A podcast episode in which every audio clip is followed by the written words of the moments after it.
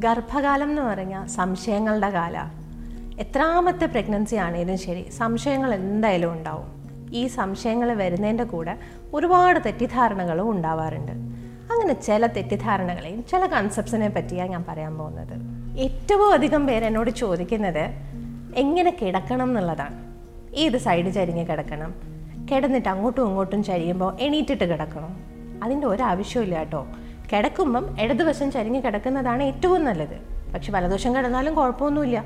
പറ്റുന്നിടത്തോളം അഞ്ചാം മാസം കഴിഞ്ഞാൽ മലന്ന് കിടക്കുന്നത് അവോയ്ഡ് ചെയ്യുക അത് മാത്രമേ ഉള്ളൂ ശ്രദ്ധിക്കാനായിട്ട്. ഒരു സൈഡിൽ കിടന്നിട്ട് മറ്റേ സൈഡിലേക്ക് എണീറ്റ് കിടക്കുകയാണെന്നുണ്ടെങ്കിൽ എണീക്കേണ്ട കാര്യമൊന്നുമില്ല. സുഖമായിട്ട് അങ്ങോട്ടും ഇങ്ങോട്ടും ചരിഞ്ഞ് കിടക്കാം. കിടക്കുന്നതേ ബുദ്ധിമുട്ടുള്ള ഒരു കാര്യമാണ്. അപ്പോൾ കുറേ പില്ലോ ഒക്കെ ഉപയോഗിച്ച് കാലിന്റെ ഇടയിൽ രണ്ട് മുട്ടിന്റെ ഇടയിലും ഒക്കെ ഒരു പില്ലോ വെച്ച് ബാക്കിലും ഒരു പില്ലോ സപ്പോർട്ട് ചെയ്ത് സുഖമായിട്ട് കിടക്കാം. എന്തൊക്കെ കഴിക്കാം എന്തൊക്കെ കഴിച്ചുകൂടാം എന്നുള്ളതാണ് വലിയ ഒരു ക്വസ്റ്റ്യൻ ചിലർ പറയും മാതളം കഴിച്ചൂടാ പപ്പായ കഴിച്ചൂടാ പൈനാപ്പിൾ കഴിച്ചൂടാ. പിന്നെ അവസാനം കഴിക്കാനൊന്നും ഉണ്ടാവില്ല എന്നാണ് തോന്നണേ. പക്ഷേ ഇതിൽ മിക്കവാറും ഒക്കെ നമുക്ക് കഴിക്കാം. നിർബന്ധമായിട്ടും കഴിച്ചൂടാ എന്ന് പറയുന്ന ഒരു സാധനം പച്ച പപ്പായയാണ് പച്ച പപ്പായയിൽ പപ്പായി എന്ന് പറഞ്ഞിട്ടൊരു സാധനമുണ്ട്. ആ കെമിക്കൽ പ്രഗ്നൻസിക്ക് ചിലപ്പോൾ അത്ര നല്ലൊരു സംഭവമായിരിക്കില്ല. അതുകൊണ്ട് നിർബന്ധമായിട്ടും പച്ച പപ്പായ കഴിക്കണ്ട. പഴുത്ത് കഴിഞ്ഞാൽ ഒരു രണ്ടോ മൂന്നോ കഷ്ണം കഴിച്ചാലും ഒന്നും പറ്റില്ല. പിന്നെ റിസ്ക് എടുക്കണ്ട എന്നുള്ളതേ ഉള്ളൂ.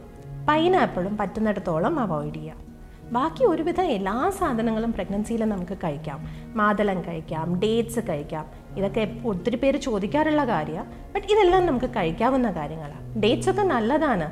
കാരണം അതിൽ നല്ല റിച്ച് ആയിട്ട് അയനുള്ള സാധനം. അപ്പോൾ അതൊക്കെ കഴിക്കാം നമുക്ക്. നല്ലതായിട്ട് പ്രോട്ടീൻസ് ഉള്ള ഭക്ഷണം കഴിക്കാൻ ശ്രദ്ധിക്കണം എന്നുള്ളതേ ഉള്ളൂ. കുങ്കുമപ്പൂ കഴിച്ചാൽ കുഞ്ഞു വെളുക്കുമോ ഇല്ല. അത് ചുമ്മാ പറയുന്നതാ. വെറുതെ പാലില്ലാത്ത പാലിൽ ഈ കുങ്കുമപ്പൂ ഇട്ട് കലക്കി ഒരു ടേസ്റ്റ് ഇല്ലാത്ത സാധനം വെറുതെ കുടിച്ച് ബുദ്ധിമുട്ടണം എന്നില്ല കുഞ്ഞിന്റെ നിറം തീരുമാനിക്കുന്നത് അച്ഛന്റെയും അമ്മയുടെയും നിറം പോലെയായിരിക്കും. ഇല്ലെങ്കിൽ അടുത്ത ബന്ധുക്കളെ പോലെ. അല്ലാതെ കുങ്കുമപ്പൂ കഴിച്ച് കുഞ്ഞുങ്ങളെ വെളുപ്പിക്കാൻ പറ്റുമെങ്കിൽ എന്തെളുപ്പമായിരുന്നു അത് ചുമ്മാതെയാ. വെറുതെ ട്രൈ ചെയ്യണ്ട. കുഞ്ഞിന്റെ വയറിന്റെ ഷേപ്പ് കണ്ടിട്ട് പ്രഗ്നൻസി വയറിന്റെ ഷേപ്പ് കണ്ടിട്ട് ആൺകുഞ്ഞോ പെൺകുഞ്ഞോ എന്നറിയാൻ പറ്റുമോ എന്ന് ചോദിക്കുന്നവരുണ്ട്. പൊങ്ങി വയറാണെങ്കിൽ പെൺകുഞ്ഞായിരിക്കും വയറ് താന്നിട്ടാണെങ്കിൽ ആൺകുഞ്ഞായിരിക്കും എന്ന് പറയും. ചിലർ പറയും റിങ് കെട്ടി നൂലിൽ കെട്ടി വയറിന്റെ മേളിൽ വെച്ച് അത് അങ്ങോട്ട് ചെരുങ്ങി കിടന്ന ആണായിരിക്കും ഇങ്ങോട്ട് ചെരുങ്ങി കിടന്ന പെണ്ണായിരിക്കും. ചിലർ പറയും പ്ലാസന്റെ ആന്റീരിയർ ആണെങ്കിൽ പെണ്ണായിരിക്കും പോസ്റ്റീരിയർ ആണെങ്കിൽ ആണായിരിക്കും. പക്ഷെ ഇതിലൊന്നും ഒരു കാര്യവും ഇല്ല അത് സ്കാൻ ചെയ്താൽ മാത്രമേ നമുക്ക് കണ്ടുപിടിക്കാൻ പറ്റുള്ളൂ. അതെന്തായാലും സ്കാൻ ചെയ്ത് ഇന്ത്യയിലെ ഒരു ഡോക്ടർമാരും പറഞ്ഞു തരാനും പോകുന്നില്ല. അതുകൊണ്ട് തൽക്കാലം ആണോ പെണ്ണോ എന്നുള്ള ചിന്തയെ വിട്ടേക്കുക കുഞ്ഞ് ജനിക്കുന്നവരെ ഒരു സർപ്രൈസ് ആയിട്ട് ഇരുന്നോട്ടെ. കുഞ്ഞ് ജനിക്കുമ്പോൾ നമുക്ക് എന്തെങ്കിലുമൊക്കെ ഒരു എക്സൈറ്റ്മെന്റ് വേണ്ടേ? പ്രഗ്നൻസിയിൽ ബൈക്ക് ഓടിക്കാൻ പാടുമോ കാർ ഓടിക്കാൻ പാടുമോ ബൈക്കിൽ ഇരിക്കാൻ പാടുമോ അതൊക്കെ സംശയങ്ങളാണ് ബൈക്ക് ഓടിക്കണോണ്ടൊന്നും കുഴപ്പമൊന്നുമില്ല. പക്ഷെ എനിക്ക് ഒരു അഭിപ്രായമേ ഉള്ളൂ. പറ്റുന്നിടത്തോളം ബൈക്കിന്റെ ബാക്കിലിരുന്ന് യാത്ര ചെയ്യുമ്പോൾ രണ്ട് കാലും ഒരു സൈഡിലിട്ട് യാത്ര ചെയ്യുന്നത് ഇച്ചിരി റിസ്ക്കാണ് പെട്ടെന്ന് ബൈക്കൊന്ന് തട്ടുകയാണെങ്കിൽ നമുക്ക് ബാലൻസ് കിട്ടാൻ ബുദ്ധിമുട്ടായിരിക്കും. രണ്ട് സൈഡും കാലിട്ടിരിക്കുകയാണെങ്കിൽ വലിയ വയറാണെങ്കിൽ നമുക്കൊരു ബാലൻസ് കിട്ടും. ആ ഒരു സെന്റർ ഓഫ് ഗ്രാവിറ്റി മെയിന്റെയിൻ ചെയ്യാൻ പറ്റും. വീഴാനുള്ള സാധ്യത കുറവാണ് അത് അത് മാത്രം ഒന്ന് ശ്രദ്ധിക്കുക. അതുപോലെ കാറിൽ യാത്ര ചെയ്യുമ്പോൾ സീറ്റ് ബെൽറ്റ് ഇടുമ്പം വയറിറുകുവോ കുഞ്ഞിനെ വേദനിക്കുവോ എന്നൊന്നും പേടിക്കേണ്ട കാര്യമില്ല.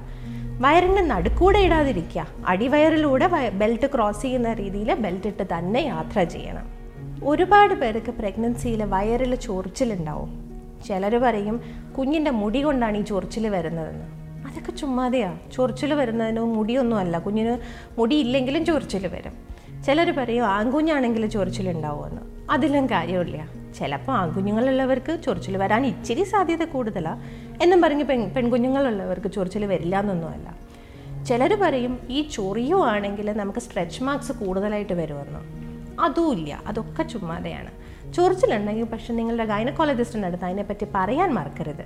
കാരണം ചിലപ്പോൾ ലിവറിന് എന്തെങ്കിലും ഫങ്ഷൻ പ്രോബ്ലം ഉണ്ടെങ്കിൽ ഈ ചൊറിച്ചിലുണ്ടാവാൻ സാധ്യതയുണ്ട്. അതുകൊണ്ട് അതൊന്ന് ശ്രദ്ധിച്ചേക്കുക. ലിവർ ഫങ്ഷൻ നോർമൽ ആണെങ്കിൽ തൽക്കാലം കുറച്ച് ഐസോ എണ്ണയോ ഒക്കെ പുരട്ടി ഈ ചൊറിച്ചിലൊന്ന് നമുക്ക് അഡ്ജസ്റ്റ് ചെയ്യാം. എപ്പോൾ തൊട്ടാണ് നമുക്ക് ബേബിയുടെ മൂമെന്റ്സ് ഫീൽ ചെയ്യാൻ പറ്റുന്നത്? ശരിക്കും പറഞ്ഞാൽ ബേബി ഒരു എട്ടാഴ്ചയൊക്കെ ആകുമ്പോഴത്തേക്കും ചാടി നടക്കുന്നത് നമുക്ക് സ്കാനിൽ കാണാൻ പറ്റും. പക്ഷേ അത് നമുക്ക് ഫീൽ ചെയ്യാം. മദറിന് ഫീൽ ചെയ്യാൻ പറ്റില്ല. അതറിയണമെന്നുണ്ടെങ്കിൽ യൂഷ്വലി ഒരു പതിനേഴ് പതിനെട്ട് ആഴ്ചയെങ്കിലും ആകണം. പ്രഗ്നൻസിയുടെ ആദ്യകാലത്ത് നമ്മൾ വയറിൽ ഫീൽ ചെയ്യുന്ന മൂവ്മെന്റ്സ് എസ്പെഷ്യലി നമ്മുടെ വയറിന്റെ മേൽഭാഗത്ത് ഫീൽ ചെയ്യുന്ന മൂവ്മെന്റ്സ് ഗ്യാസിന്റെ കൊണ്ടായിരിക്കാം മിക്കവാറും വരുന്നത്. ആദ്യമൊക്കെ മൂവ്മെന്റ്സ് എപ്പോഴും അടിവയറ്റിലേ തോന്നി തുടങ്ങുള്ളൂ. അത് യൂഷ്വലി ഒരു അഞ്ചാം മാസം അടുപ്പിച്ചേ അത് തോന്നി തുടങ്ങുള്ളൂ. അപ്പോൾ അഞ്ചാം മാസം കഴിഞ്ഞിട്ട് മൂമെൻസിനെ പറ്റി സീരിയസ് ആയിട്ട് ചിന്തിച്ചു തുടങ്ങിയാൽ മതി. ഇങ്ങനെ കുറേ സംശയങ്ങളുണ്ടാവും. ഇനിയും ഒത്തിരി സംശയങ്ങളുണ്ടാവും. സംശയങ്ങളില്ലാതെ എന്ത് പ്രഗ്നൻസി